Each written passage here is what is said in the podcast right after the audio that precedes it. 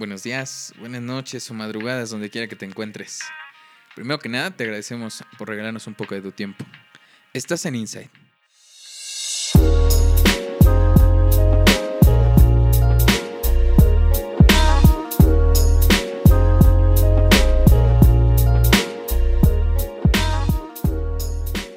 Fabuloso el día de hoy que nos reencontramos, mi queridísima, apapachadísima, siempre invitada, jamás igualada y súper sensual. Laura Hernández. Oye, no muy sensual, ¿eh? Sí, sí, sí, ahí, Yo ahí viene con el Sensual, tema. ¿no? Es que estoy en mi fase de ovulación. Sí, sí, sí, ya, ya aprendimos. Espero que aprendimos. nuestros escuchas ya tengan estudiadísimo lo de las fases Del ciclo menstrual. del ciclo menstrual, porque si no, pinche ¿Cuatro? jalón de ¿O orejas. cinco? ¿Cuántos son? Cuatro. ¿no? Sí, sí. Cuatro, ya le agregas la quinta Sí. para que así se ponga intenso. La quinta y reversa. Quinta y reversa. Y que te conozcas el ciclo menstrual de, de- no, de la Yo A a la Z. sobre eso todavía. Sí, desde ahí lo voy entendiendo. Está, está genial.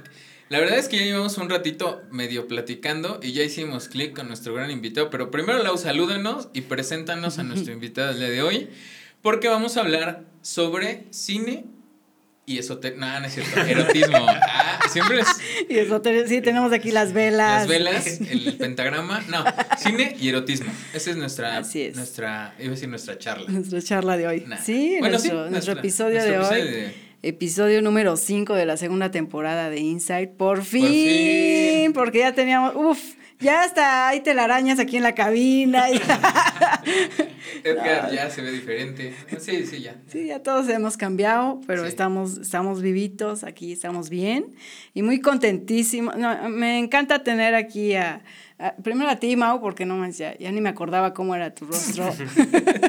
y este, y tener a nuestro invitadazo, mi querido George. No, es un placer, porque también ya tiene rato Que que, queríamos, no, pues sí, Sí, hay sí, que hablar de cine y erotismo en Insight y nada. Sí, y hasta ahora dijimos, va. Bueno, les platico un poquito de, de Jorge, mi querido George, Jorge Luis Ortega Pérez. Ah, mira, yo ni sabía que eras Jorge Luis. Sí, tengo nombre de. de De escritor, ¿no? De escritor, de de escritor. también, así, De director, de- Te odio, Jorge. Te Luis, odio, eso. Jorge. bueno, Jorge Luis Ortega Pérez es fotógrafo documental y analista cinematográfico.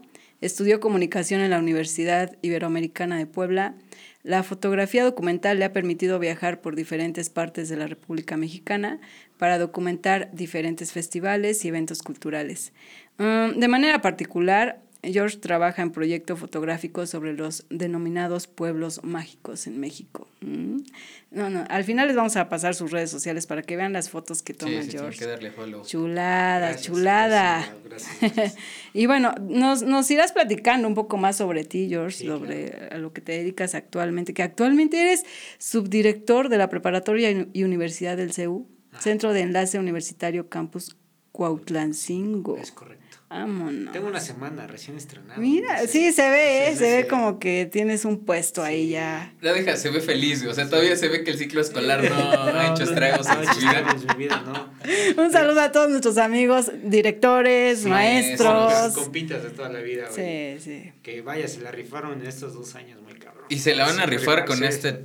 Bueno, Sí. Sí, ya con Sí. este regreso a clases presenciales está. no, y con la nueva modalidad y con. No te sé contestar esa pregunta.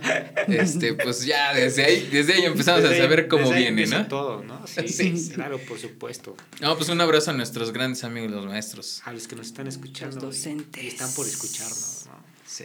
Que van Así llegando es. poco a Ah, poco. eh, yo creo que en otro episodio hay que traer un maestro para que se queje. Sí, ¿no? Que, que- imagínate que le puedo que le puedo decir al maestro Kylie y puedes decir lo que quieras y sacar lo que quieras. Sí, sí, sí, sin censura. Imagínate, Sin censura. sin censura. Sin censura. Estaría bien chido. Sí, ¿no? estaría bien chido. Ahí lo, ahí lo apuntas en la Que agenda. vamos a nombrar a ese episodio el malestar docente. El malestar. Sí. Pero pues vamos a adentrarnos en el tema porque Va, va. nosotros somos bien fáciles de que nos desviamos. Sí. Ya vimos que somos ligeritos para char, charla. Entonces, a ver, yo, yo quisiera preguntarte, este, bueno, preguntarles a los dos cómo fue que se les ocurrió que tocáramos este tema. A ver, cuéntenmelo. Pues porque aquí hablamos mucho de erotismo en general. De hecho, nuestro episodio pasado fue poesía y erotismo. O sea, el erotismo está como que en, la línea ahorita en, en, el podcast. Y, este, y bueno, George, como ya escucharon un poquito, porque ahorita nos va a complementar más él, eh, pues sí, es, es, experto en esto del cine. Sí le sabe. Sí le sabes, George. dentro del cine hay como toda una rama de lo que te puedes dedicar, ¿no? O sea, desde el productor, el cinefotógrafo, el de qué hace el editor, pues, ¿no? A mí la rama del cine que me apasionó fue la fotografía y el análisis cinematográfico. Entonces es como eh, esa persona que se atreve a partir de ciertos conocimientos como a desmenuzar la película y dice, ah, esta toma no significa tal, la historia que nos quiso decir el director tiene que ver con esto, pero a partir de ciertos conocimientos que, que, que te va dando, que te va dando la, la preparación que vas teniendo. Y entonces cuando te sientes a platicar una película, pues es obvio que tienes que haberla visto para estar en la misma sintonía y a partir de eso hablar, pues, ¿no? Y a mí me apasiona el cine demasiado, pues se me ponen las horas hablando del cine. Y al lado le apasiona su chamba, ¿no? O sea, que era como de, pues estás dando esta plática, ¿qué podemos hacer sobre sexo y cine, ¿no? En, en, en todo esto. Y dije, pues hablemos sobre erotismo. Dije, ah, pues está chido. Lo postergamos como cinco veces, no, se, no nos daba la vida. Y hoy estamos aquí, dijimos ya de una vez, tal cual, ¿no? Que créeme que no es un tema fácil, porque es un tema muy largo. O ya, ya hacíamos el previo aquí. Sí, sí, ya, ya lo platicábamos y es un tema bastante largo. Hablar de erotismo, pues tienes que hablar desde ciertas cosas, ¿no? O sea, ¿qué encuadre podría yo hacerles para entrar al tema de, de, de erotismo? creo que ya lo había platicado contigo, Lau, pero tengo, eh, voy a recordar a un profesor eh, que nos daba lenguaje televisivo en la universidad, Noix Balanque, ¿no? Decía que, que el cine tenía que verse eh, a oscuras, pues. Porque a oscuras, te, cuando te metes a un cuarto oscuro, nadie sabe si estás llorando, si te estás riendo, y entonces tú te desinhibes. Entonces, ¿por qué te meten a la sala de cine viendo de frente con las personas hacia al lado? Porque si la escena te está causando que se te salga la lagrimita, sin problema la sueltas, porque tienes la luz apagada. Y porque nadie se da cuenta que, que, vas a llorar a menos de que ella misma se distraiga y te voltee a ver y te diga, oye, ¿estás llorando? pues aguanta, pues estamos viendo la, lo mismo, ¿no? En ese sentido. Es coco, ¿no? Es coco. No voy a llorar, sí, exacto. exacto, ese tipo de historias. O sea, cuando estás en un cuarto oscuro, cuando nadie llama tu atención porque estás centralizado a ver la película, entonces te, te conectas, ¿no? El, recuerda que eh, el cine es un, una de las artes, una de las bellas artes, la séptima bellas, bellas artes, ¿no? Eh, el cine, a mí lo que me da un poco como de tristeza es que la gente se limita a aplaudir. No sé si te ha quedado como que de repente te dan ganas de aplaudir cuando acaba la película, pero, pero no la haces, pero te quedas porque la gente no tiene esa costumbre. Oye, pues yo te digo, todas las bellas artes se aplauden. Cuando vas a ver una danza, aplaudes. Cuando vas a ver una obra de arte, aplaudes, pues, ¿sabes? Entonces el cine es válido que aplaudas, ¿no? Sí, claro. Entonces, ¿por qué? Porque simboliza una de las bellas artes. Ahora, el cine sensorial. El cine permite llegar a todos los, los, los sentidos y yo soy kinestésico, pero tú eres visual y el otro es como auditivo. auditivo. Entonces el cine envuelve todos los sentidos. Y si eso le juntas que estás en una sala oscura, activas tus sentidos. Hagamos el ejercicio, cuando se nos, tú y yo que utilizamos lentes, güey. Nos quitamos los lentes y vemos borroso, güey. Entonces como que llega un momento en donde tenemos un límite, pero sabemos que confiamos en, en nuestro tacto. Si, te, si a ti si alguien llegara y te tapa los ojos, lo primero que se te activa es el oído y el tacto.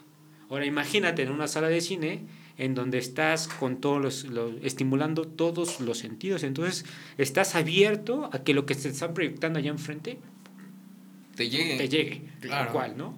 Ahora, si a eso le sumas que estás que entraste a ver una una película erótica, imagínate, ¿no? O sea, la, la, capacidad de alcance que puedes tener a nivel corpóreo, ¿no? En, en, esa sensación, ¿no? O sea, hasta la piel chinita se te, se te pone, ¿no? O sea, en, en, en, ese, en ese sentido. Eso es, eso es la, la importancia de estar en una sala de cine. O sea, las salas de cine están hechas, están diseñadas para de manera sensorial, ¿no? Ahora, bueno, estas pues 4D no es un invento, no es una locura, o sea, tiene que ver para atender una, un, un, sentido más, ¿no? Que es el, pues, el, el, olfato, ¿no? Porque te, de repente te avientan olores y dices, ah, chinga, ya no hueles a palomitas, estás oliendo como Ajá, algo sí, más, sí. ¿no? O sea, tiene que ver con, o sea, hay un, hay un, hay un, hay un porqué en todo eso. Sí, claro, sobre todo porque te hace más vivencial, ¿no? Sí. O sea, si ya de por sí, que fíjate que yo, yo, nunca me había puesto a pensar por qué los cines son así. Y me, me imaginé sí. de pronto, de alguna manera, que te ayudaba, ¿no? A, sí. a estar, a eh, concentrarte mejor en ver la película, pero no en la explicación de... Sí, claro. De Pensaste que era para que no vieran con quién llegas.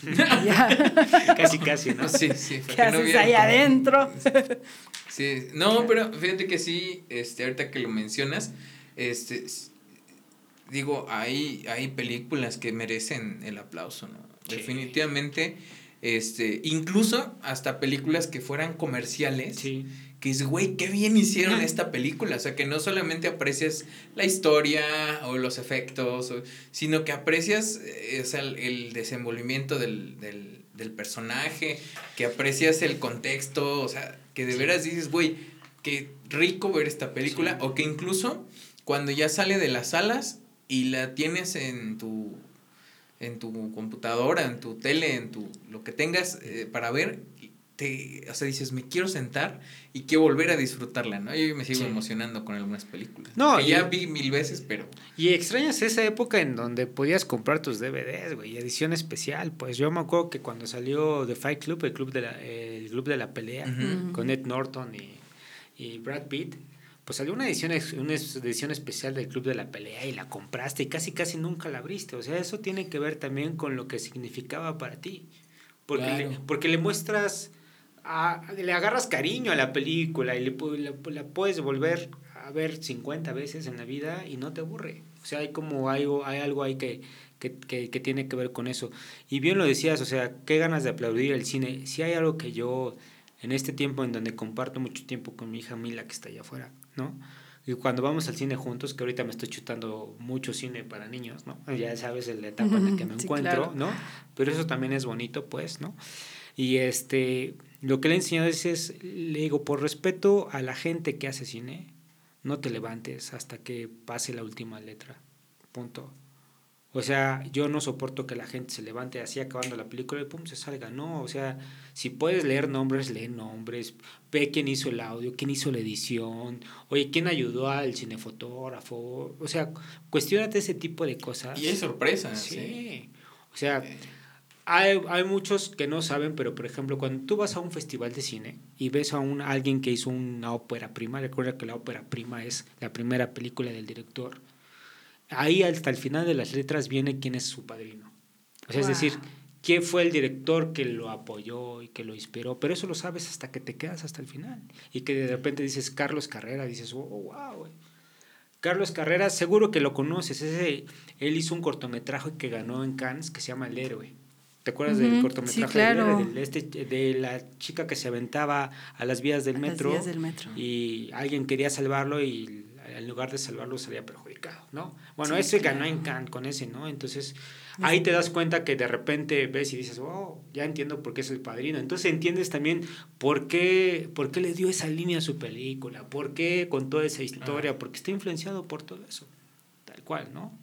Sí, eso está genial. Digo, sí. porque justo para eso hacemos también Insight, ¿no? Para poder reflexionar sobre cosas que no habíamos reflexionado, sí. ¿no? Esto de, pues, quédate y, y, y, mira las letras y mira todo, todo, lo, todo lo que dice ahí. En un, en un festival de cine nunca vas a ver que te enciendan la luz antes. O sea, nunca vas a ver que así termina la película y dice, fin, te enciendan la luz para sacarte de la sala. No, la, la luz la encienden. Cuando ya la cinta es... Cierto. Ya Ahí es donde la gente se levanta y enseguida, y hay gente que empieza a aplaudir mientras están pasando las letras y se va hasta que... Y lo, lo padre del, del Festival de Cine es que te dicen, bueno, pues un aplauso, estamos muy contentos, pero tenemos aquí al director y a dos de los actores. Ay, güey. ¡Wow, güey! O sea, ah. y en ese momento viene el preguntas y respuestas, güey. O sea, tú ibas a una función de, hora, de dos horas, se convierten en tres horas porque solamente el Festival de Cine te permite eso, ¿no? Entonces, es algo que realmente eh, eh, en, el, en el mundo del cine lo conoces hasta que estás dentro, pues, ¿no? Y lo que yo siempre le decía a los alumnos en los talleres, en mis clases de cine, es, por favor, si van al cine, no se salgan. Va, quédense, lean, observen, lean todos los nombres. De repente no te das cuenta, pero hay mucha gente latina que está trabajando en todo eso, ¿no? Hay gente que de repente eh, tiene que ver como, oye, qué bueno, o sea, alguien que está estudiando, por ejemplo, Edgar, que está estudiando lo relacionado a la, la, producción, el audio, pues seguramente si escucha una muy buena, una muy buena música va a decir, a ver, ¿quién hizo la música, no? Oye, también eso es un, o sea, ¡ah! cuando, cuando he visto, este, yo les recomiendo el canal de Jaime Altozano, me, me, ha encantado mucho en la parte musical, él ve mucho, es, es músico, sí, super pro. Este, cuando saca la, todo, desmenuza, la banda sonora, por ejemplo, de Harry Potter o del Señor de los Anillos, cuando te, te, explica un leitmotiv, cuando te explica, ah, y dices, oye, sí es cierto, por eso pasa esto, por eso me siento así, por eso te inspira de esa forma, ah, Padrísimo. Y es que eso tiene que ver, perdón, ahorita vamos ya a ir al tema central, pero tiene que ver un todo para que, para que vayamos entendiendo esto. Por ejemplo, eh, una de las mejores películas, y ayer leí esa nota, ¿no? De que se, que se ha hecho en la historia del cine, es El Caballero de la Noche, de The Dark Knight, de Christopher Nolan. Y Christopher Nolan lo logró gracias a que tuvo un gran equipo de fotografía, un gran equipo de música, algo de, de todo, pues, ¿no? O sea, primero ese compa Nolan logra hacernos creer que un barrio de Nueva York es ciudad gótica, güey, ¿no? Claro. ¿Pero qué? Porque pensó en la arquitectura, qué gama de colores, ¿no? El, la tonalidad café, la tonalidad, la tonalidad terracota de los edificios. Nos hace creer que estamos en ciudad gótica. Nunca decimos eso es Nueva York, cabrón. Claro. Y luego pone a un Batman así hasta la arriba del, del de, ¿cómo se llama? Del edificio y le pone una música. Tum, y de repente cuando se va a aventar, ¡pum! viene todo lo que hace Hans Zimmer. Y, sí, sí, sí. y entonces se vuelve una, un éxtasis visual, un éxtasis auditivo. Toda una experiencia. Toda una experiencia. Claro. ¿no? O sea, el cine es sensorial, meramente sensorial, pues, ¿no? Y desde ahí entendemos que entonces eh, se cataloga el cine como el cine de drama, ¿no? Y luego pasamos al cine de acción, y luego pasas al cine, el thriller, ¿no? Y luego al cine erótico, ¿no? Que eso es lo que nos tiene aquí. Claro, ¿no? sí, el, sí. El, cine erótico, ¿no? Pues ¿cómo ven el cine erótico, no? Pues uno piensa que se van a desnudar y dices, esto ya es erotismo. No, a ver, espérate tantito. O sea, hay más cosas, ¿no? ¿Qué caracteriza al cine erótico? ¿Qué caracteriza al cine erótico? Bueno, yo creo que una, una de las preguntas que, que leía en uno de los artículos eh, sobre cine erótico del, de un portal que se llama Spin-Off, o sea, es un, un, portal que tiene excelentes críticos, ¿no? Arrojaba una pregunta que decía, ¿qué es aquello que a nadie vuelve indiferente y le llama la atención a cualquier mortal? El sexo. Eso es algo que no, no te va a pasar indiferente, sea tal cual, ¿no? Y las mejores películas de, de, cine, de cine erótico están llenas de sexo, pues, sobradas de sexo, pues, en ese sentido. Pero vamos reenfocando, y qué mejor que lo hago aquí para ti también y entender que, pues, el sexo no solamente es la relación sexual, pues, ¿no? Implica muchísimo, muchísimo más cosas, pues, ¿no? Y también, pues, lamentablemente nuestra sociedad le ha tomado un descontrol o ha llevado a algo que, que se vuelve vulgar, soez y entonces rompe con la idea central del sexo en ese, en, en ese sentido, ¿no? Bueno, si hubiera una manera de, de, de, definir el erotismo, pues a lo mejor utilizaría ese juego de palabras que dice más o menos sutil, más o menos explícito. ¿no? Sí, claro. O sea, es como que, que estás jugando estás jugando en la línea en que se puede convertir en cualquier momento, como lo hablábamos hace ratito, en, pornografía, en pornografía o, o, puede quedarse en el erotismo. O sea, hay una línea muy delgada en donde el director que decide hacer una película erótica tiene que cuidar eso. ¿Cómo lo va a cuidar? con encuadres, con ropa, con lugares, con, o sea, lo que sea, él es el encargado de cuidar eso, con la ayuda de más gente, con el de arte, con el de vestuario, o sea, no creas que el director lo tiene solo en su cabeza, es un talento que está alrededor de eso, ¿no? Con iluminación, si va a ser una luz fría, una luz, una luz cálida, ¿no? Si va a ser una, una luz natural, ¿no? Si va a ser dentro de un cuarto, si va a ser en la calle, o sea, todo eso tiene que ver para darnos la experiencia de la escena que estamos viendo en ese momento que puede tornarse completamente erótica o puede convertirse en algo más allá, ¿no? En algo vulgar que tú dices, no, pues este güey no, no logró la toma, como decimos, ¿no? Y no la logró que no te gustó, que de repente pues, dices, no, no iba, si no hubiera hecho esto, lo lograba, pues, ¿no? Eh, que yo sí me, me, he percatado, ¿no? He, visto películas que digo, aquí era innecesario, la historia no lo meritaba, pero lo metieron a huevo, te das cuenta. O sea, dices, o sea, güey. No tengo que ser crítico de cine para, para darme cuenta, para darte que, cuenta que forzaron esto, ¿no? Saludos a, Disney con sus forzar cosas. Este, a ver, sáquenme de una duda. ¿Cuándo puedo considerar que estoy viendo cine erótico y cuándo no? O, o, o cine erótico podemos concentrar a todas las películas que tienen escenas eróticas o es solamente una eh, un género o sea es como decir drama y, solo drama no o, se puede incluir en, el cine erótico aquellas películas que tienen escenas eróticas. Eche este ese toro. bueno, yo creo que es, es interesante como ir identificando esto del erotismo, porque es bien complejo, ¿sabes? Como poder describir qué es el erotismo, definir qué es el erotismo, que a final de cuentas es más que solo el sexo, ¿no? O sea, tiene que ver con toda esta experiencia. Creo que ahí se relaciona mucho con este arte, ¿no? Desde el cine, porque a final de cuentas el erotismo es una característica humana que está relacionada con el amor, con la pasión, con, con el encuentro, ¿no? Hace, hace tiempo leía a Valeritazo, una sexóloga este, ahora ya española, que decía, el erotismo es la promesa de que algo va a pasar. Así de que es la promesa de que algo va a pasar. ¿no? Entonces, y, y cómo eso se te conecta con el deseo sexual a final de cuentas. Es como, como que el erotismo mm, genera deseo sexual a final de cuentas. Claro, despierta. Entonces, ahora, uniendo esto como con, la experiencia del cine, si es que justo como, como la describías, George, es toda una experiencia, ya tan solo el cine sin referirnos solo a lo erótico.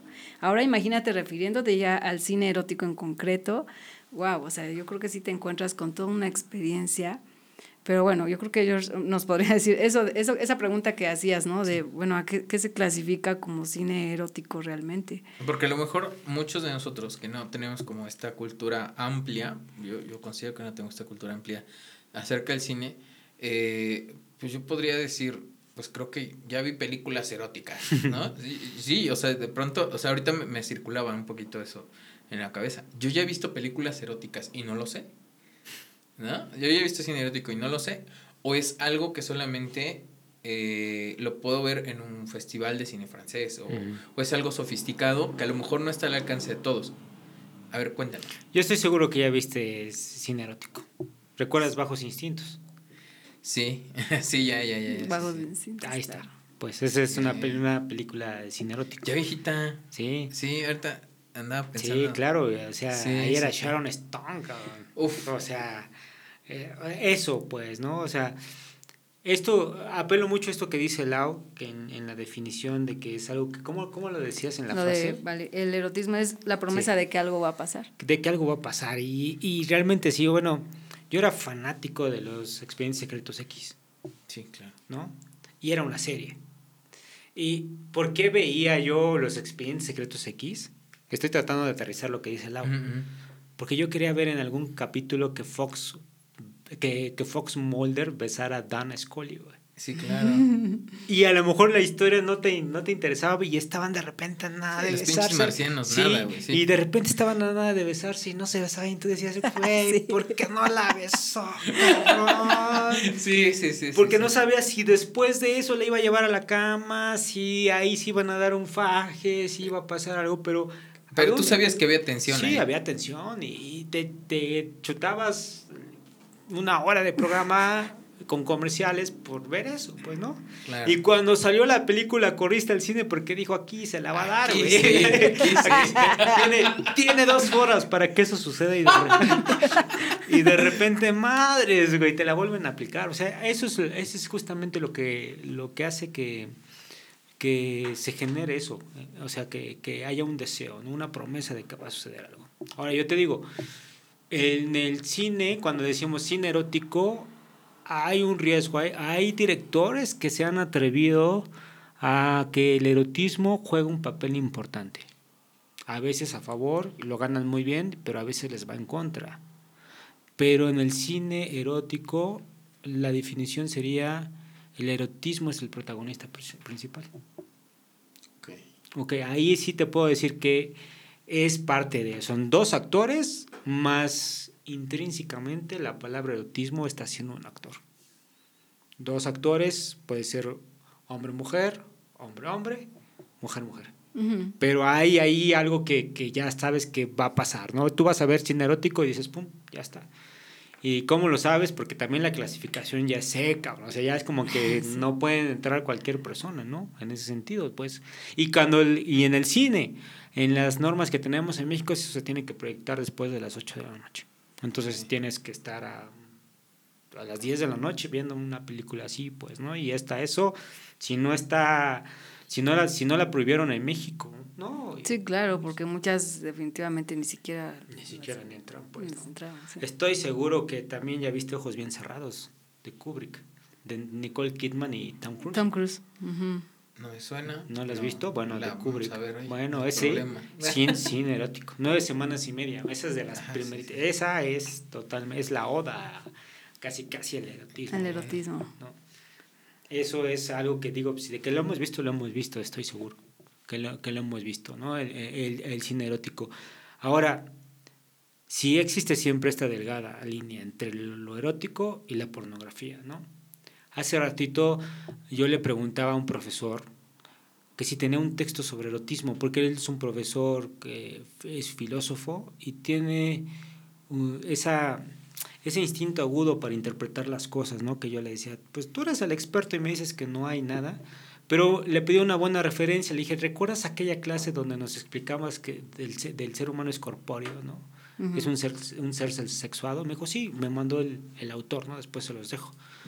Porque desde ahí hay que entender la existencia del, del, erotismo. Desde que el ser humano, al lado me va a ayudar, a lo mejor es, es una, una, persona erótica, es un ser erótico, ¿no? Es el eros, ¿no? O sea, Sí, al final de cuentas eros es, es como este movimiento hacia la vida, ¿no?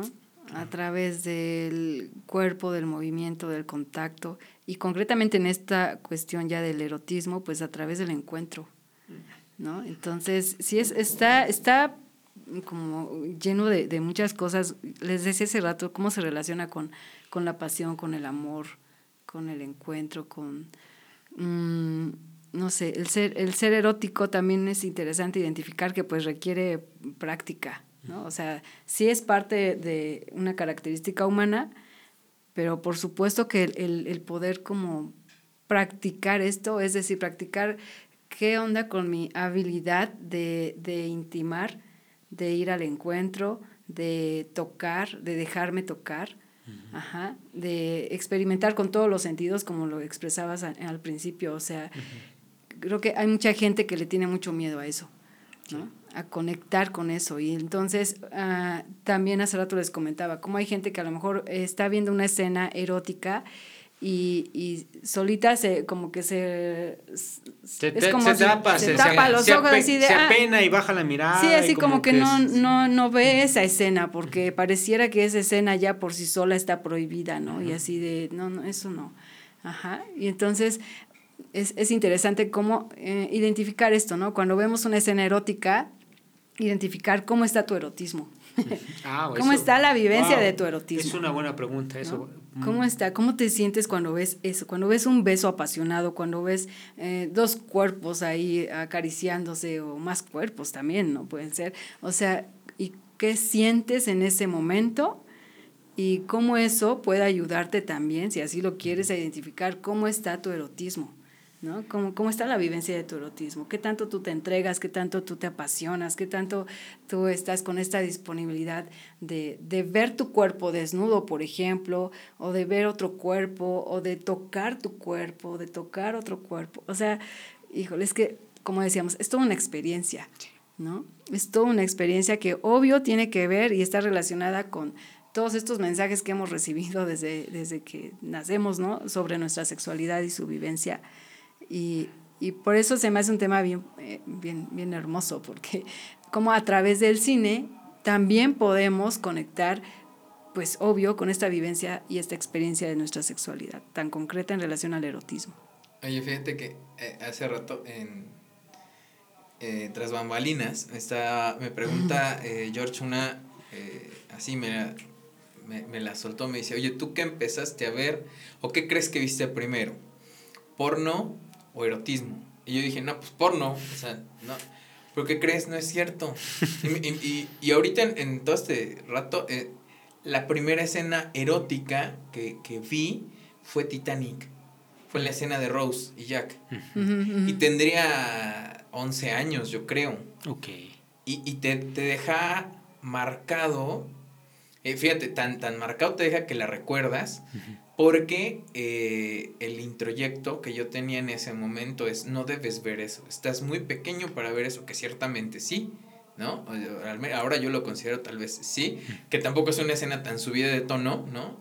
Pero que en, en ese momento, y como, como lo acabas de decir, Lau, reaccionas tapándote. Uh -huh. Lo primero que hice cuando se están besando fue taparme los ojos y no saber qué pasó después. Claro que este, a lo mejor no estaba mi mente tan, eh, tan conocedora de qué pasaría después, pero sí tendría yo creo que unos 11 años. ¿eh? Y fue esa, sí. esa que de, y que después esa película yo, yo no la vi completa hasta mucho después. Ok. ¿No? Sí, sí, sí fue esa, esa mi experiencia con lo primero de erotismo. Y que incluso eh, como, como pequeño, como preadolescente, no sé, eh, te empiezas a dar cuenta que te atrae la actriz y que aparte se ve, o, el actor, sí, ¿no? Dependiendo, dependiendo, de la preferencia. La preferencia, uh -huh. ¿no?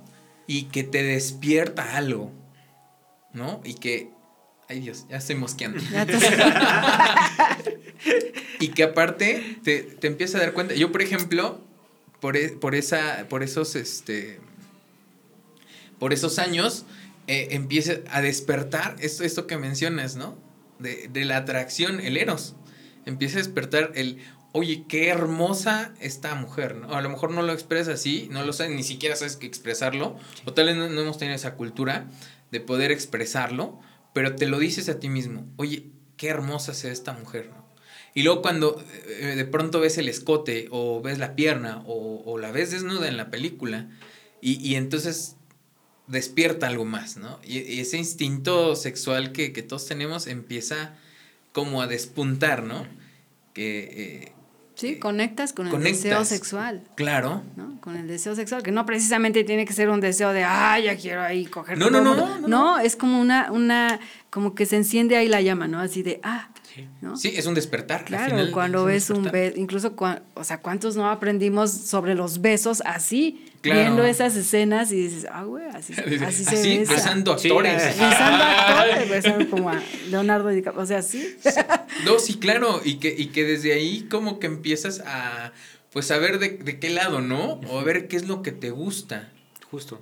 Y mira, si yo recuerdo, justo haces tú esta analogía a tu vida a los 11 años viendo Titanic, ¿no? Yo, yo ya estaba, tenía un poquito más de edad, casi, casi. Yo nomás vi esa escena. Sí, yo este, busqué esa escena. No, en mi, en mi casa había dos películas que se veían y se podían ver 50 veces. Son, tengo un hermano mayor, ¿no? Y mi hermano, esas dos películas, una era Juego de Gemelas, que podías ver con Lindsay Lohan, ¿no? Y justamente mm -hmm. pasa pasa eso, ¿no? De que Lindsay Lohan desde chiquitita me ha gustado. O sea, claro, desde chiquitita, sí, sí. pues, ¿no? Ahora es como mi musa, es la Lindsay Lohan, ¿no? No, pero por, justo por eso, por lo que te genera el deseo, la atracción hacia a la persona.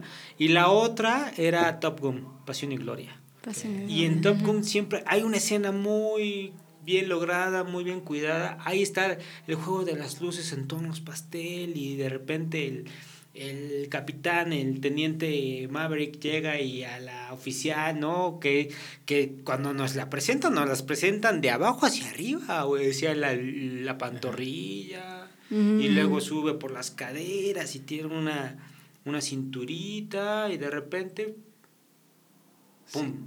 Cabello cortito, güerita, y dices, ¡uh, la, la!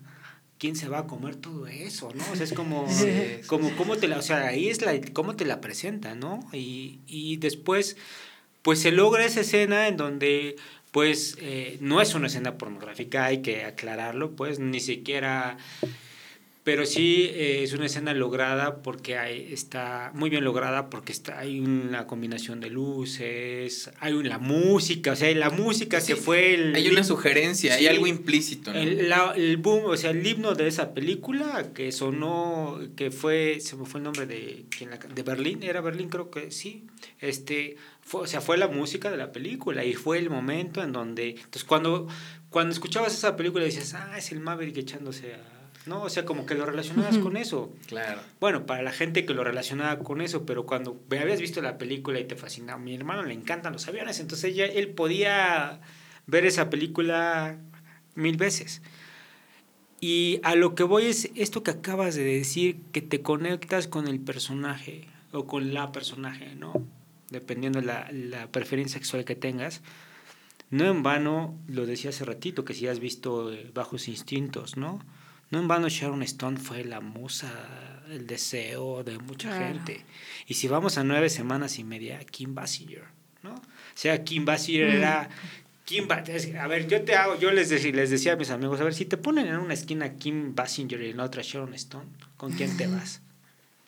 ¿No? O sea, es como, ¿por qué? Porque estamos partiendo justo esto de que somos eros, somos cuerpo y tenemos deseos y hay gente que va a decir, pues yo me voy con, Kim Basinger, no, pues yo me voy con Sharon Stone porque está más alta, ¿no? O sea, ese tipo de cosas tiene que ver también con, con la manera en donde el director de actores también dice, necesitamos a ella para esta película si, si en, Bajos Instintos nos hubieran puesto a Uma Thurman.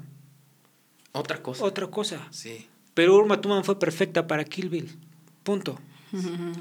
no la hubieras visto igual en Bajos Instintos como, como, la ves en... No cabe. No cabe en Kill Bill. Pero ¿qué tal cuando ves Pulp Fiction? Entonces, eh, o sea, lo que hizo el director es que supo utilizar... El recurso. El recurso que le daba la actriz para hacer Pulp, Fiction. Imagínate a Sharon Stone en Pulp Fiction. ¿Cómo? ¿No? O sea, sí, no, no cabe. No, sí, exacto. no cabe. O sea, en el cine erótico todo importa en el para armar el contexto, ¿no? Los personajes, el momento, el, el, escenario. Decíamos esto, las miradas, las palabras, o sea, todo. La forma del cuerpo, los cuerpos. A ver, ¿ustedes por qué creen que Kubrick, eh, bueno, no, eh, la película es de Kubrick, pues, ¿no? Porque es la historia de Kubrick, ¿no? Que hizo en su momento. Entonces hacen una remasterización de con Tom Cruise y Nicole Kidman. ¿Por qué creen que hayan utilizado a los esposos del momento. Ajá, porque eran, eran matrimonio. Era matrimonio. En ese momento. Porque lo que le iba a costar lograr al director. claro. Que hicieran match. Claro. Dijo, a ver, esta pareja del momento, en donde a lo mejor Tom Cruise no era la persona ideal, ¿no? Porque pues hay una diferencia de, de altura, pues, ¿no? Fue lo primero que pensé. o sea, hay una diferencia entre, entre Nicole Kidman. Pero Nicole Kidman, o sea, todo el mundo decíamos, no conozco a australiana, australiana más guapa que Nicole Kidman, punto, güey. Y que Nicole Kidman era Nicole Kidman, pues, ¿no? A que, si, ¿cómo hubiera el recurso que utilizó, por ejemplo, eh, no sé si vieron la película El señor y la señora Smith. en su momento. Sí, claro. Eh, Angelina, y Brad, que después de ahí sale la relación. Sí. ¿Por, qué creen que se da la relación? Sí, claro. Pues. Sí, o sea, ya. No nos hagamos para hacer eso. Sí, o sea. Tiene que haber algo, ¿no? Cuando menos que te guste como que te caiga bien. Y bueno, y, y Brad Pitt tenía a Jennifer Aniston en ese momento, que también es otra, Sí, claro. otra mujer súper sensual y con otro tipo de características, pero lo que esos compas lograron, como el señor y el señor Smith, los conectó y los llevó más allá de la pantalla. Claro. O sea, eso también es erótico, ¿no? Y que, que Claro. se cumplió la promesa, ¿no? De la sí. que hablaba la Sí. definición de erotismo. Sí. Es Claro. eso, pues, o sea, ahí eso tiene que ver, o sea, es un todo, pues, ¿no? O sea, esa es la gran diferencia con el porno. Sí. Todo, todo este escenario, todo este contexto, porque en el porno, pues el, el acto sexual es de forma directa. Sí, el, el- digamos que en el porno el, con, el alto contenido de la, de la película es la relación sexual. Una relación sexual exagerada, una rela- relación ex- sexual construida, una relación sexual este Pues detallada, porque ahí sí, Ah, sí, ahí sí, es súper detalle, o sea, ahí el plano de detalle es El acto sexual. es el acto sexual. Y, y todo el cuadro se va al acto sex- sexual, no a la historia. Y en el erotismo, el, el erotismo es parte de la historia, y esa sutileza de que... Yo, yo me imagino que los construyen al revés, ¿no? En una, en una porno, güey, este, a ver, ya tenemos el actor 1, el actor 2, este, van a copular así. Oye, pero, ¿y qué como nomás así? No, pues ponle que llega el pizzero, o Ujú. ponle que llega Claro. este el fontanero El a arreglar fontanero, claro. y ahí se conocen y cogen. Y creo que al contrario, ¿no? Sí. En, el, en el cine erótico es, tenemos esta historia. ¿Cómo lo hacemos eh, que, que encuadre, ¿no? Sin que se vea grosero o sin Sí. que se vea pornocho, ¿no? Claro. Ahora, eso es algo que sabemos que la pornografía es una industria redituable. Una, Sí, claro. una actriz porno mm, después de los 23 años ya no sirve. Esa es la palabra. Ya no sirve. Ah, Porque atrás viene alguien de 17 años que ya está haciendo un papel, digamos, sobresaliente y entonces ya no sirve. Punto. Es desechable. Y el actor hombre no, no es desechable, pues, ¿no? O sea, casi, casi. Y las características, pues, son muy claras, ¿no? Puede estar feo de la cara, pero mientras esté bien dotado es lo que necesita el, el actor, el director, bueno, el director de la película, por decirlo, ¿no? Lo que sí importa es cuidar qué mujer está sacando a cuadro, porque recuerda que toda mujer en la pornografía es objeto de deseo sexual.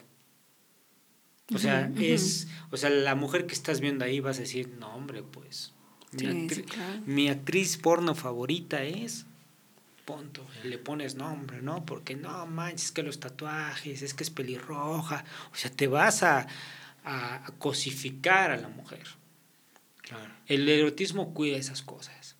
O sea, el erotismo cuida que no se banalice la escena ni se cosifique el, el cuerpo de la mujer, Bingo.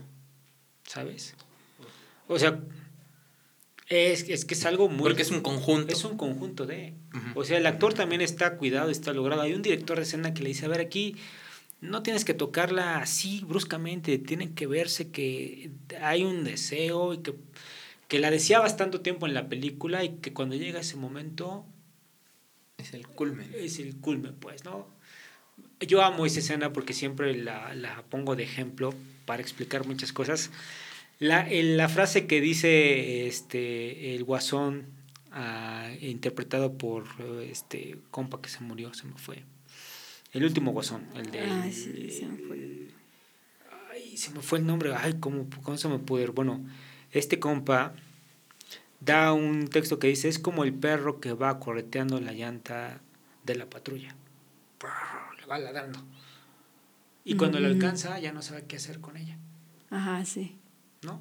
Es como es eso, pues, ¿no? De repente es el cine eh, pornográfico termina ahí. En cuanto ya se alcanzó el, el se culminó el deseo, que era estar con la pareja, tener la relación, pum, ya se acabó, ya no hay más.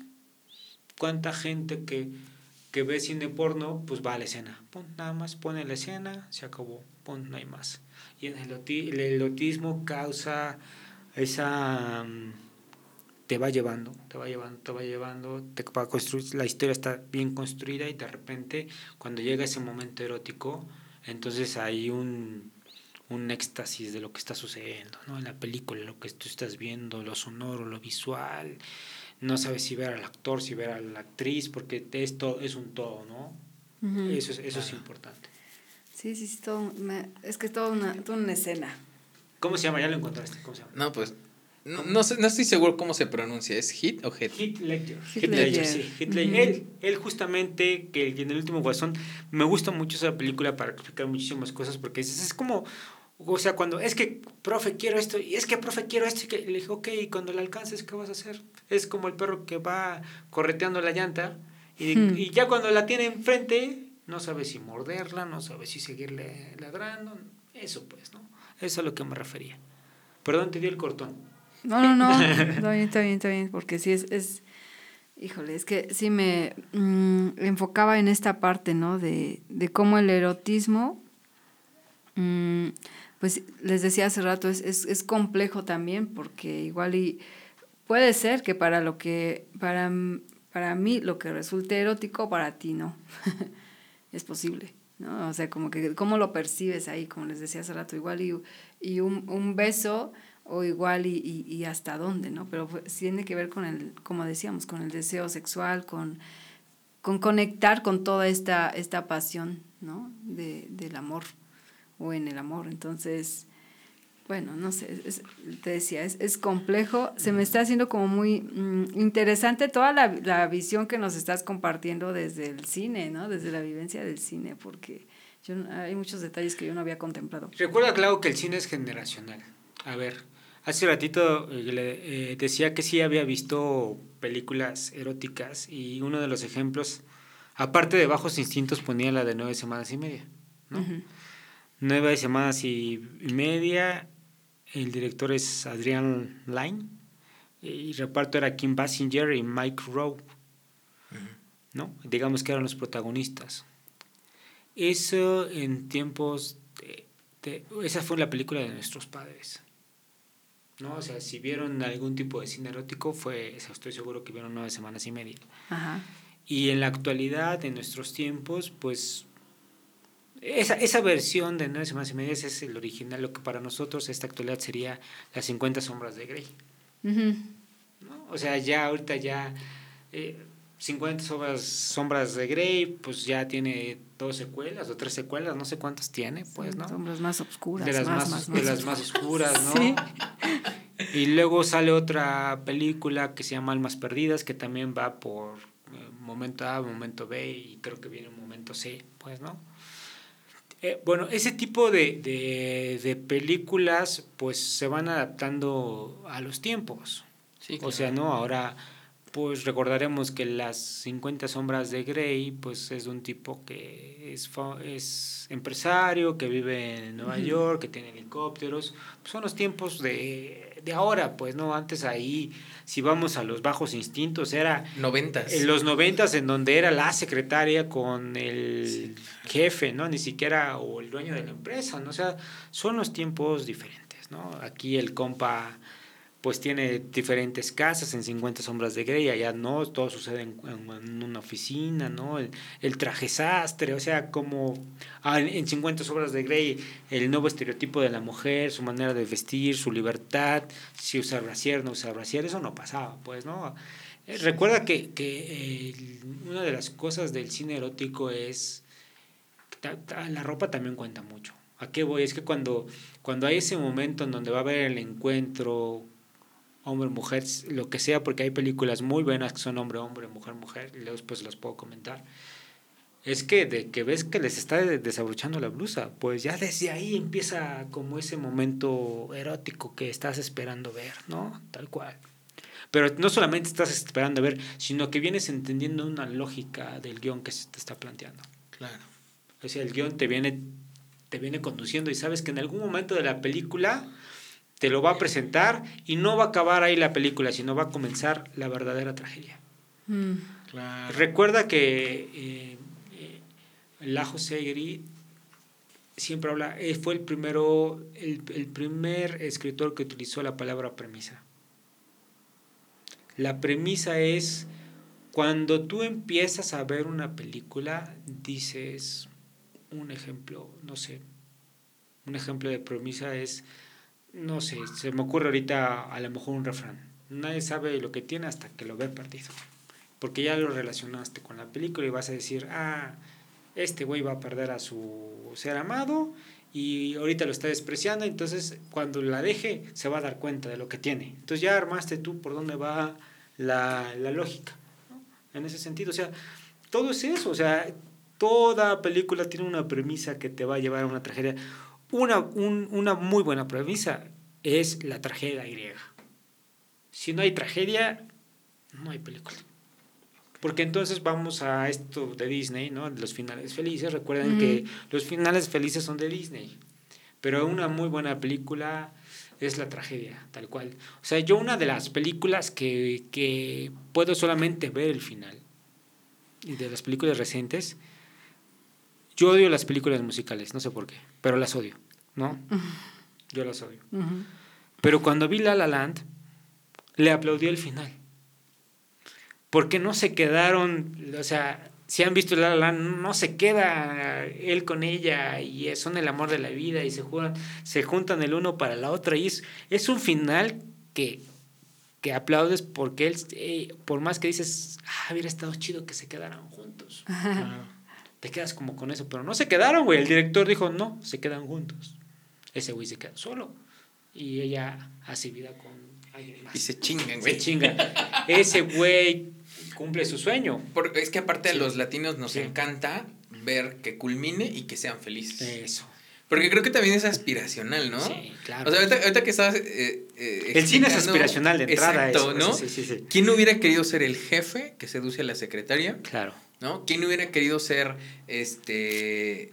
eh, Grey? Este, Sí. este güey con chingo de lana, ¿no?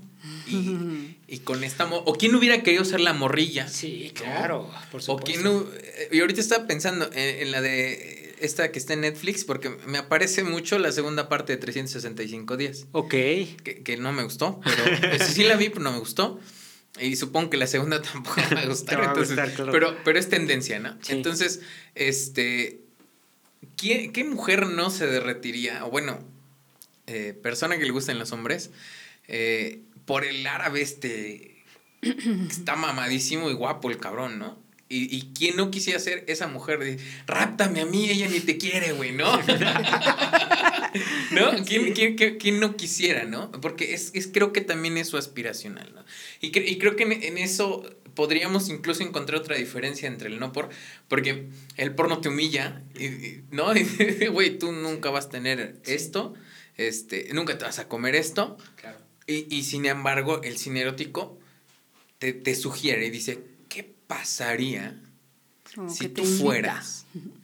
Y si te encuentras y si coincides y te hace eh, no solo quedarte con el momento efímero, ¿no? Del- de la sexualización del momento, sino que aparte, te- te- incluso hay gente que se vuelve súper fan, ¿no? De, de ciertos libros, películas o ciertos contenidos que, que, o sea, y hasta fanfics, ¿no? Que, eh, que claro, que te hacen ir más lejos, ¿no? Que te hacen avanzar en estos finales no resueltos o que te hacen sentirte parte de, ¿no?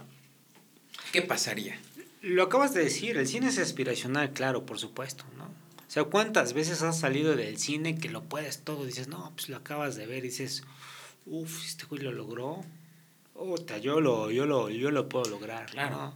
Es eso, eso es algo importante, ¿no? O sea, el, el cine juega ese papel en nosotros, en nuestros sentimientos, ¿no? Dices, pinche cine. Y dices, ah, sí, ese güey tiene una chava así, yo también puedo tenerla, ¿no? O sea, sí, él, no sé, a- amarte duele, güey, ¿no? Renata. Renata, ¿no? O sea, amarte duele es lo más aspiracional que puede, que puede suceder, ¿no?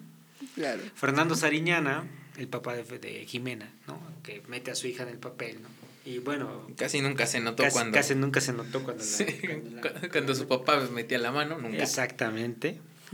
Entonces, este, pues es súper aspiracional la clase social, de clases sociales, ¿no? De cómo el chico de una clase social baja puede enamorar a alguien de una clase social alta y entonces se logra una relación. Entonces cuando salimos de ver a Marte duele, bueno, pues los que estábamos en, estudiando en la, en la privada, nos íbamos a parar afuera de las particulares porque estoy seguro que nos íbamos a encontrar una Renata, ¿no? Si ese güey la enamoró, si le gusta el frijol, ay, Sí, no, sí. o sea, si le va el Puma, Sí, sí, no. ta, ta, ta culerina, Sí. y dices, güey, tengo oportunidad. tengo claro que oportunidad. puedo.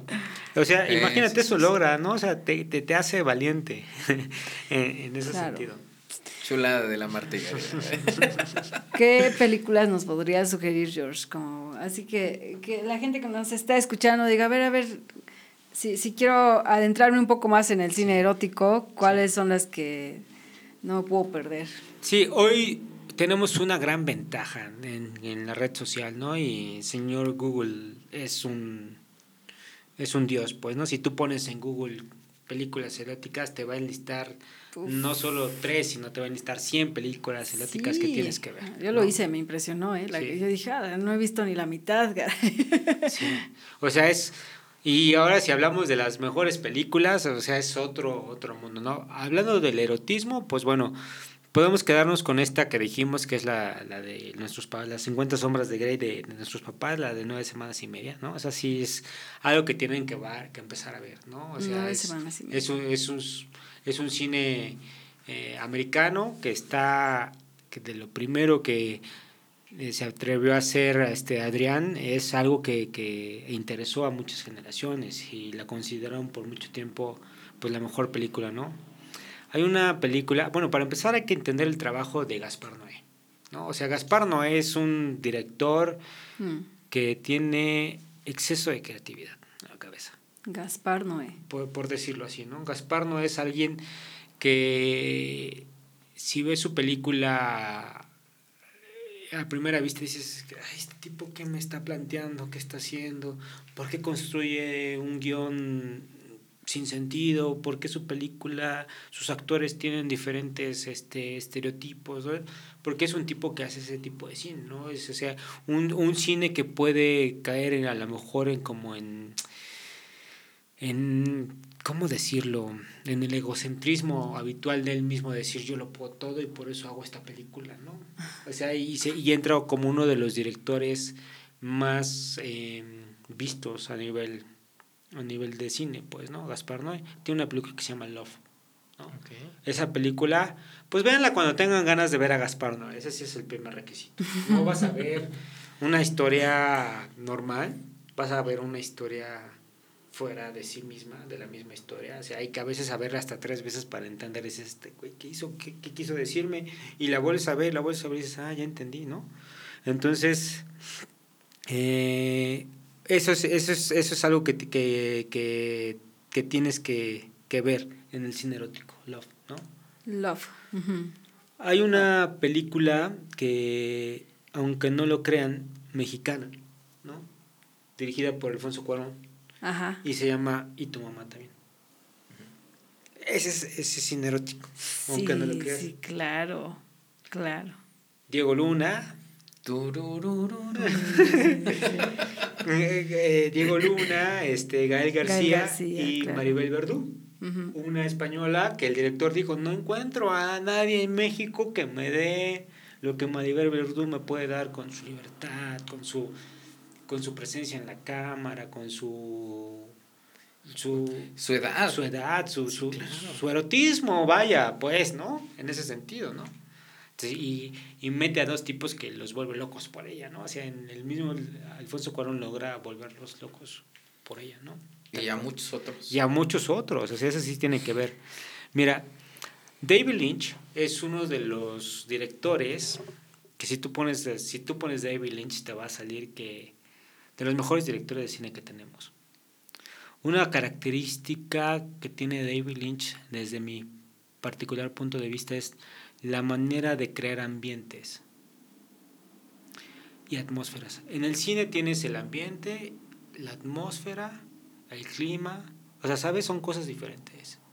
O sea, él tiene una manera de iluminar sus escenas con colores, no sé, rosados, eh, azules, ¿no? Que te dan de entrada como una sensación de una película como, como fresca, como fuera de sí, pero súper, súper, súper bien lograda en ese. Y luego, ¿quién crea el ambiente? El ambiente lo crean los actores. Si hay un ambiente de tensión, eso se, le, se, se, se genera en los actores, ¿no? Tensión. Si hay tensión sexual, lo generan los actores, ¿no?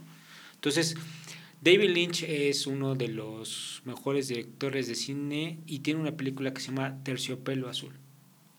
Me suena. Sí, la has visto, estoy seguro que la has visto. Ujú. Sí, sí, sí, me suena No hay que spoilear nada, ¿no? Porque si lo decimos aquí es como, yo estoy dando títulos, ¿no? Sí, claro, Vayan títulos, y véanlas, o sea, puedo y hablarle, títulos. puedo hablarle de los directores, puedo hablar de lo que trata la película, pero pues el chiste es que vayas y lo veas y digas, ay, güey, sí es Sí, erótico, claro, ¿no? por eso Sí. yo te decía, pues, sugiere, Sí, sugiere. sí. Bueno, este es Terciopelo Azul. Terciopelo azul, ¿no?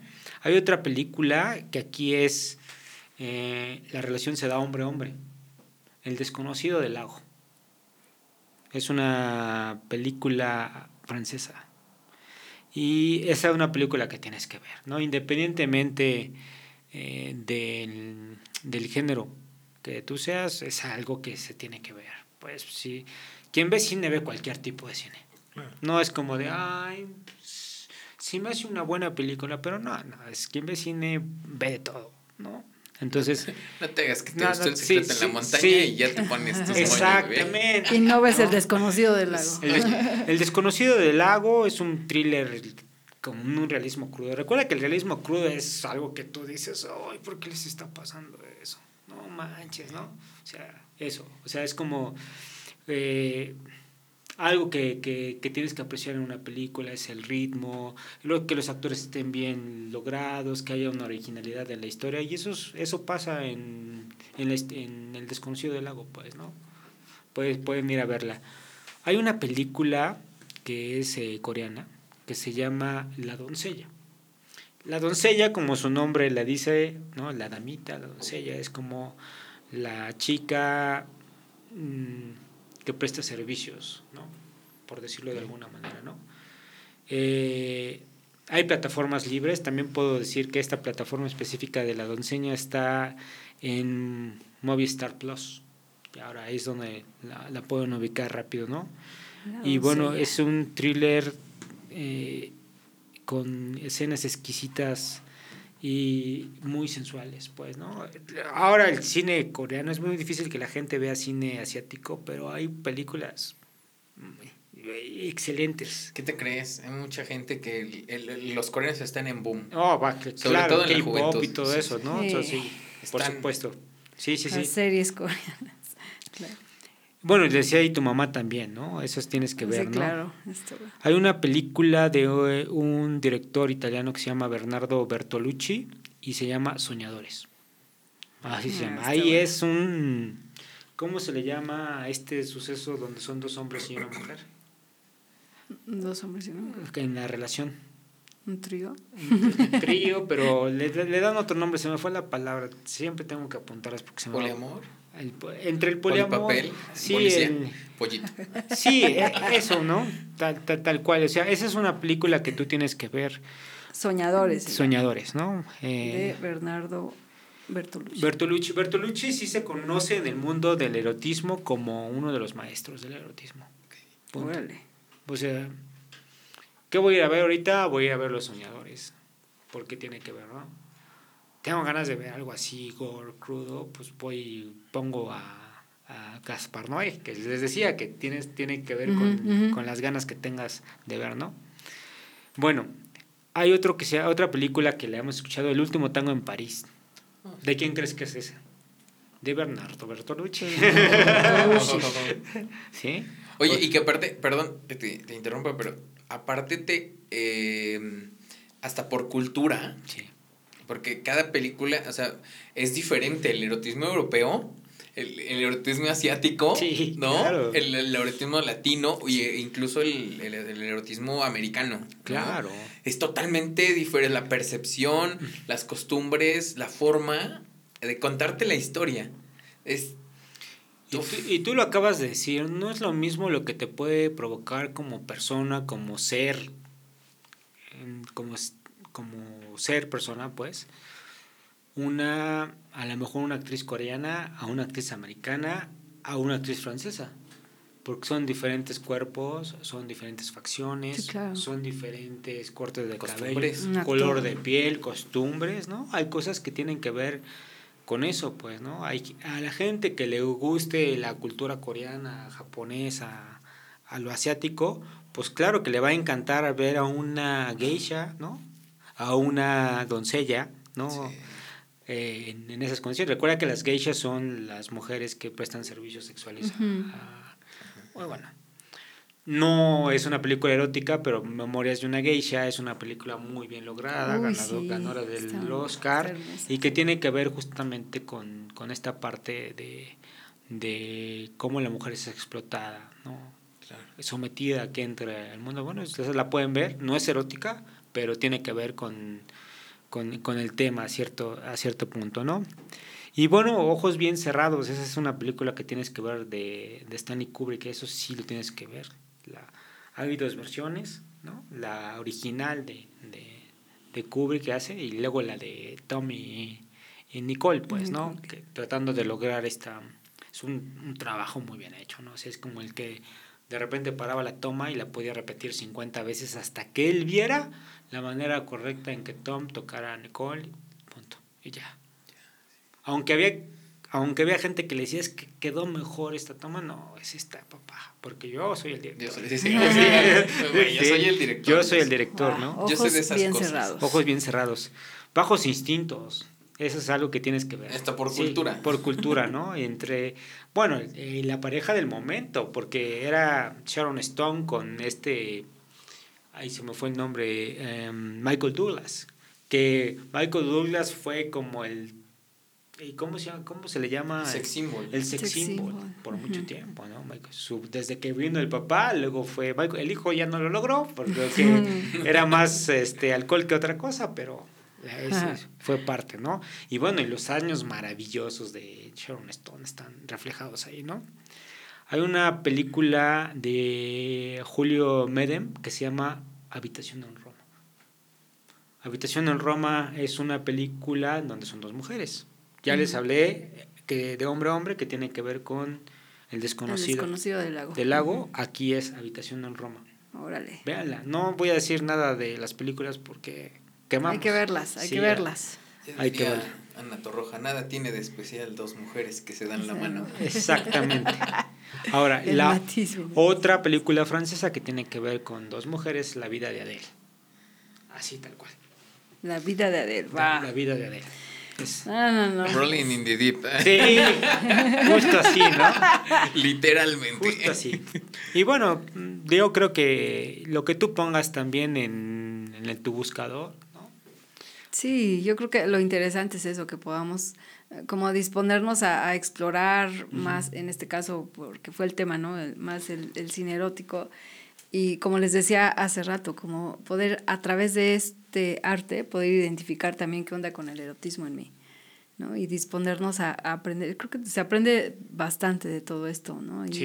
y- y el cine es puf, como una, una herramienta maravillosa. El cine es un arte, o sea, está dentro de las bellas artes, o sea, la cinematografía es considerada una bella arte por lo que provoca, ¿no? O sea, es- es- y creo que a todos nos gusta el cine, nadie, es muy poca la gente que te haya dicho Sí, que no que no aprecias. vaya al Sí, cine, no, no. ¿no? Tal cual. Va, va, va. ¿Cuál es su tarea, chicos, para ya terminar? Ah, ay, bueno, ya George dejó mucha tarea porque tenemos que ver muchas películas ya. No, pues ya. Listo, ¿para qué- ya con eso. Sí, ya. ¿Alguna conclusión, algo final que quieran comentar? ¿Cómo, está- cómo estás, George? Porque yo sí, yo sé que hay mucho más que hablar. Yo Sí, veo tus no, apuntes no, y digo, sí, no, pues es- este era para un programa como de cuatro horas, pero este... Pero, como dice la piñata, y tu tiempo se acabó. Y tu tiempo, Tiempo se se acabó, acabó. ¿no? Yo sé, yo sé.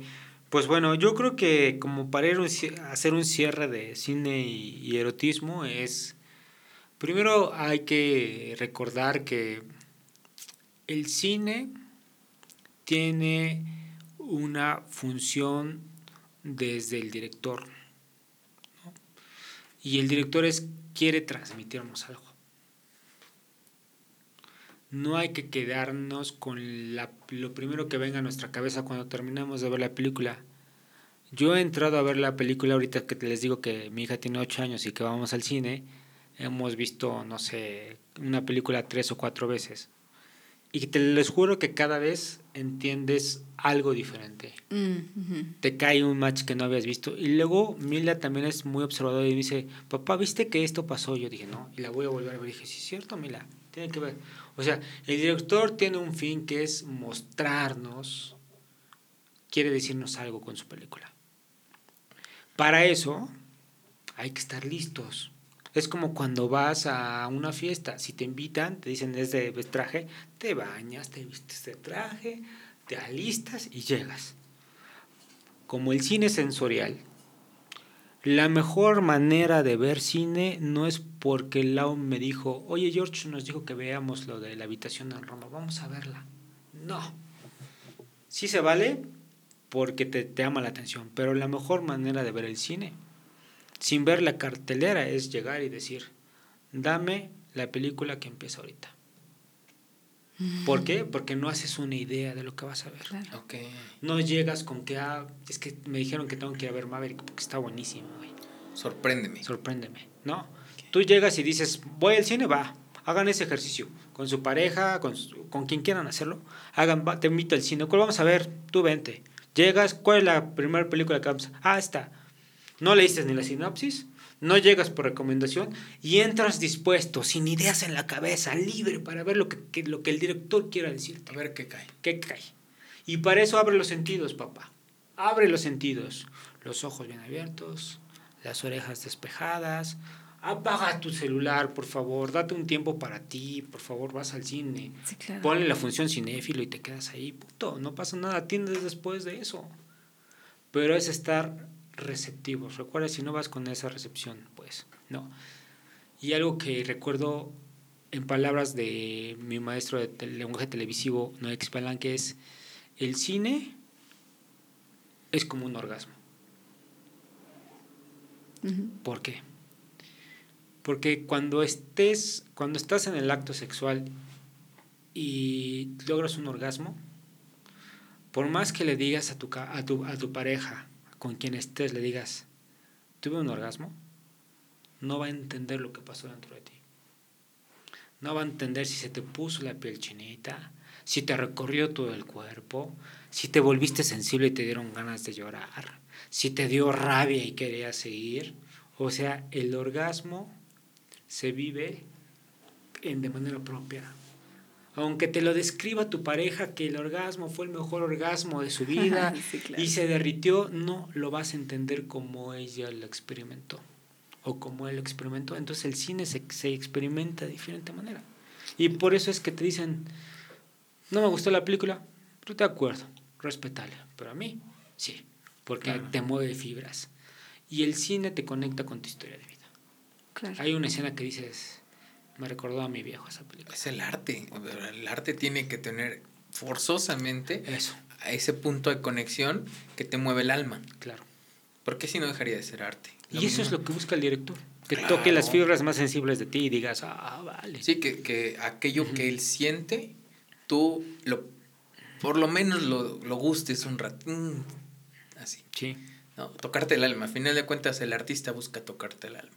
Claro. Y eso es parte de nuestro ser sexuado, a final de cuentas.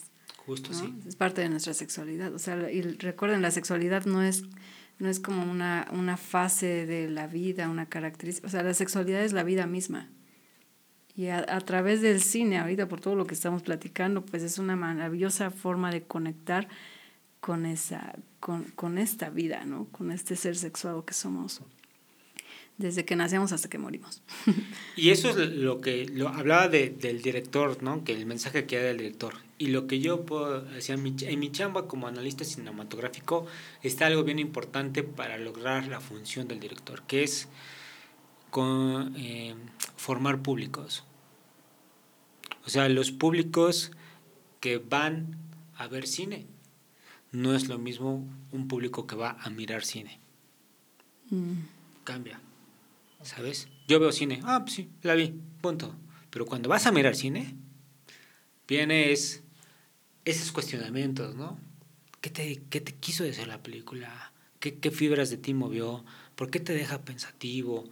¿Qué quería decir el director? Entonces, la chamba del analista eh, cinematográfico es desmenuzar toda la película sin alterar nada y decirle, a ver, en esta escena, en lugar de que si a ti te demostró inseguridad, pues era el momento más seguro del, del personaje, por A, B, C y D. Entonces es, en, a, enseñas al público a poder mirar cine, formar, formar mejores públicos, es decir, que la gente que vaya al cine es porque se va a letrar del audiovisual. No le gusta leer, pero a través del audiovisual se puede letrar.